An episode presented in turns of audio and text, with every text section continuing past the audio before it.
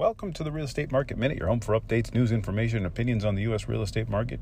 On this show, we aim to give you the confidence to buy and sell real estate through our industry knowledge and expertise. I'm your host, Mark Salib, co founder of the Salib Group, passionate real estate professional, advisor, investor. Love what I do. All right, let's talk about the escrow deposit. So, what is it?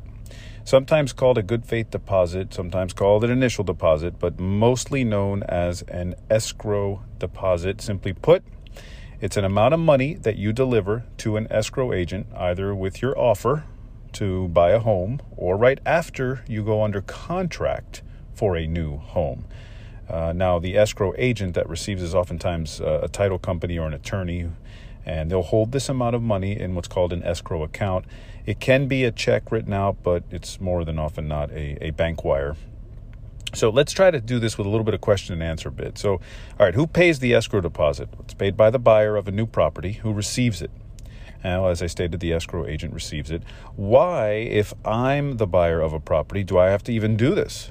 Well, you don't have to do it, but it is considered customary, and basically, at this point in today's market, it's more or less a must if you want to offer on a home as a buyer. Uh, when do I need to do it? It's negotiable. You can provide it, like I said, with your purchase offer. You can provide it a day or two uh, but probably not more than three days right after you go under contract. Um, now, how much do I have to pay? Also negotiable, but it's fairly customary to pay anywhere from 5% to 10% of the purchase price.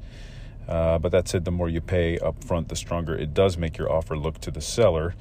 Uh, what happens to the money after I close on the property? Whatever the amount was, it will go towards the purchase price of the home. So if you're buying a property for $500,000 and you give an escrow deposit of $50,000, you'll pay a total of $450,000 at closing. So that 50,000 went towards the purchase price. Now, obviously, there could be some additional closing costs as well. Uh, what happens if I don't end up buying the property? Well, I get my escrow deposit back. Do I get it back? Right? That's a big question. So now that does depend. Uh, it's a bit more to chew on for this particular episode. But the short answer is if you're within the inspection period, and if you know what that is, you can check that out in a previous episode if you don't know what that is. But if you're within the inspection period, you, you should get it back. Um, but it can be a bit murky if you're after the inspection period. You really should not, but I will cover that more in another episode. Um, and I think that's it. I think that covers it for today.